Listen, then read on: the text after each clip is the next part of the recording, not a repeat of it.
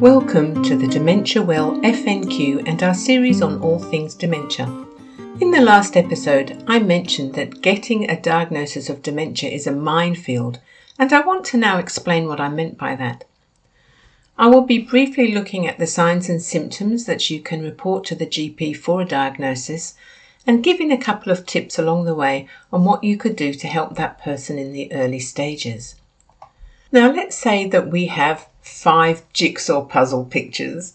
Okay, one picture is of stress, one is of depression, one picture is dementia, one is normal aging, and one is the urinary tract infection. You don't actually need every piece of the puzzle to work out what the picture is going to be, but you certainly need to have a good amount of them. A GP needs as many pieces of the picture as you can get before they can make a diagnosis. Now, here's the problem. The first piece we might have is the one that says the person is forgetting words. Well, this piece fits into the stress picture, into the depression picture, as well as the normal aging and the dementia and the infection pictures. We still need this piece, but it doesn't really narrow down what the problem actually is. If that person then uses general clues to try and get that word, as in our example of fork, that we used in episode 2 Normal versus Not Normal Aging. The clue given was, you know, something that we use at meal times. So the clue is not narrowing down the answer to one or two things, but maybe over 10 things. We said that this was not normal. We can now maybe rule out normal aging picture. However, this piece may still fit into one or more of the other pictures as well as the dementia picture. The person that has forgotten a word might not actually just miss it out or look for the answer from you for what the word is. They might actually replace it with another word. So the sentence actually doesn't make sense now and they become very difficult to understand. This is another piece of the puzzle and we need to make note of that. Now, not remembering what has just been said to you could be in all of the pictures, as can walking into a room and not knowing why you went in there. We did say that this could be very normal, but if this is happening more often to your person, then we can perhaps rule out some of those pictures, so take note of that. The doctor has to battle with these pictures alas, they don't just have five pictures, they have a lot more pictures that they're looking at to, to try and narrow down. They have to also consider all the different types of dementia, and many people have more than two types of dementia, so they have what's called mixed dementia. So, no two people will present with exactly the same symptoms. Well, I've got to tell you, I would not be a GP for all the tea in China. So, we need to give them as much help as we can to make that correct diagnosis for the person that we're concerned about. I will now go through some more of the possible and more most common pieces of the puzzle so we will know what things that we need to report to the GP. I will be going through them briefly and will t- talk more in depth about each one in future episodes as why the signs happen and what we can do about them is far too much for this episode. Just before I start though, I do need to say that if there is something that you are concerned about and I don't list it, please see your GP anyway, as it might be something completely different that they can be treated for. Because I'm not covering everything.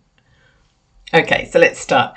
I'm going to start with wandering because six out of every 10 people living with dementia will wander. So if you notice that your person is walking from room to room or around the garden without any purpose, take note. Also, if they are doing this and you go out shopping with them, keep an eye out in case they wander off and they can't work out where they are and they don't know how to get back to you. If wandering is happening frequently, you can enlist help from other people and other places. Uh, I'll give an example. One of the facilities that I worked in had a lovely lady who walked every day. She didn't actually have a diagnosis at this time. But over time, we noticed that she was, when she went out, she was staying out for longer and longer and often missing her lunch. It just happened to be lucky that one day I was walking past the hairdressers and noticed her sitting there having a cuppa. It was very close to lunchtime, so I thought I'll go in and remind her of the time. As I was in there, I was chatting to staff and I found out that actually she came in here regularly and wanted a cuppa. She thought it was a cafe. They tried to tell her that they were hairdressers, but she got very upset and very confused, so they thought, oh, best not upset her, and they made her a cuppa. They'd been doing this for weeks as they didn't know where she came from or who to contact. But she was no bother and she was very pleasant, so that was fine. I talked to them and I gave them our phone number, and every time she ended up there, they made her a drink, rang us, we went down there and walked home with her. The hairdressers had actually done the perfect thing. Rather than arguing with her, they went along with her reality there's no point in arguing or trying to correct a person living with dementia as their world is not making sense to them, and being called out on it will not help anyone. You don't have to tell lies either. Just work out what they need, and in this case, it was a friendly place to stop and have a drink. So they allowed that to happen. Hmm, everyone's happy. this actually does make it all sound so simple. And I know, as well as you know, that life isn't always like that emotions get in the way, and the closer you are to the person, the more baggage there is between you, and the more difficult it is to take a step back and breathe, especially as in the early stages they will swing in and out of the dementia process, so it feels like they are doing something to upset you on purpose. They really aren't. They are struggling to make sense of the world. But I digress. I'll give you another example. We had another lady who used to wander around the shop. She always ended up in her favourite clothes shop and she would always put a few items on lay by, but she would never remember that and so she never picked them up. And the shop was building up quite a supply of things on the lay by list. We spoke to them, and every month we would go and collect the money that she had used to put on lay by and pop it back into her account, and they put the clothes items back on the shelves. They would ring us if there were any problems or if anything built up too much and it was time for us to come in and do something. This works well as long as you can as long as they can easily be redirected and that they are safe. It allows them to continue to be independent. It's when they want to cross roads without looking or other safety in- issues that we need to put more drastic measures in place.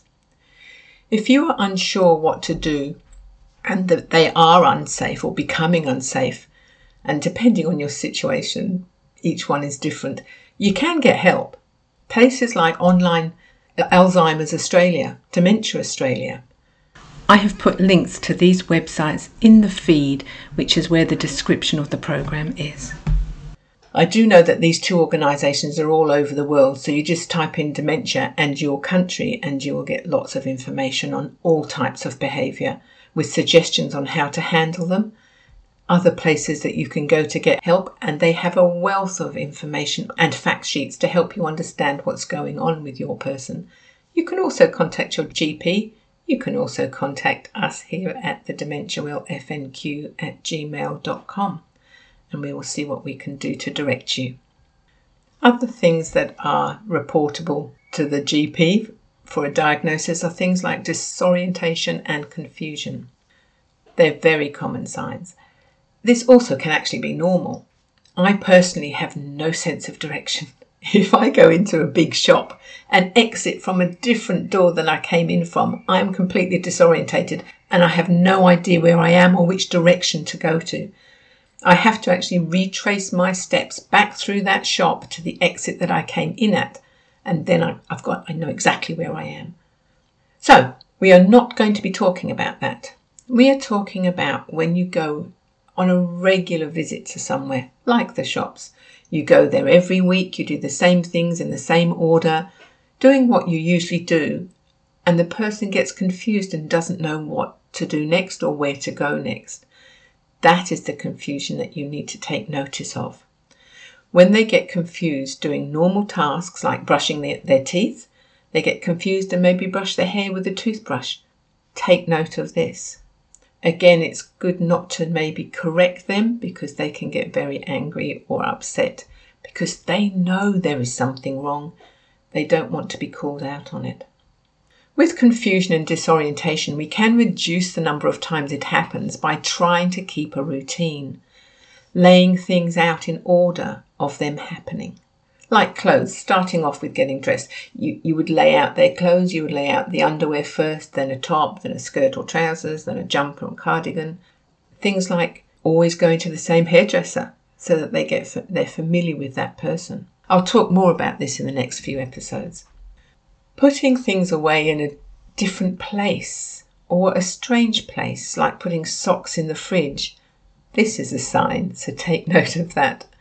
And one of the early signs in Alzheimer's is losing the sense of smell or a metallic taste in the mouth. So if they mention that, again, take note. Things that we learn last are the first things that, that we lose because short term memory goes first. So it really is very good to get as much of a history about who they were and what they did before they became acquainted with you. This will make it easier for you to maintain a relationship with them as they change.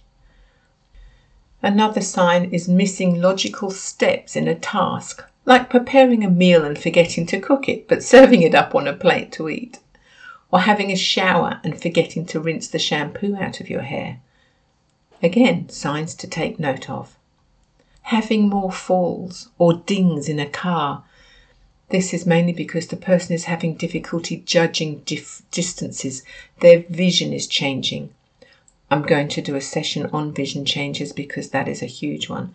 But take note of this at this time.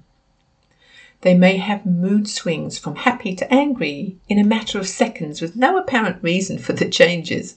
Again, take note. The list actually goes on and on. So anything that is unusual for them, make note of this. Anything that they are doing more and more, take note. Anything that does not appear normal or normal for them, any personality changes. Now that you've got your list, what we need to do now is take that to the GP. I won't be talking about that in this episode. We will save that one for the next one. So, in this episode, we've talked about some of the difficulties in getting a diagnosis and so many signs and symptoms belonging to several different diagnoses. Diagnoses? Can I say that? I'm not sure. I have talked about some of the more common signs and symptoms that you need to take note of to let the GP build a better picture of what's going on with your person and have given you a few tips on how to handle some of those situations and a place to get more help. Next episode, I will either be looking at the visit to the GP and we'll be speaking with one of our wonderful local GPs in Townsville. Depending on their availability, is when the episode will air but that is coming up. Or I might be talking to a local diversional therapist on how to set up a routine for success at home in those early stages.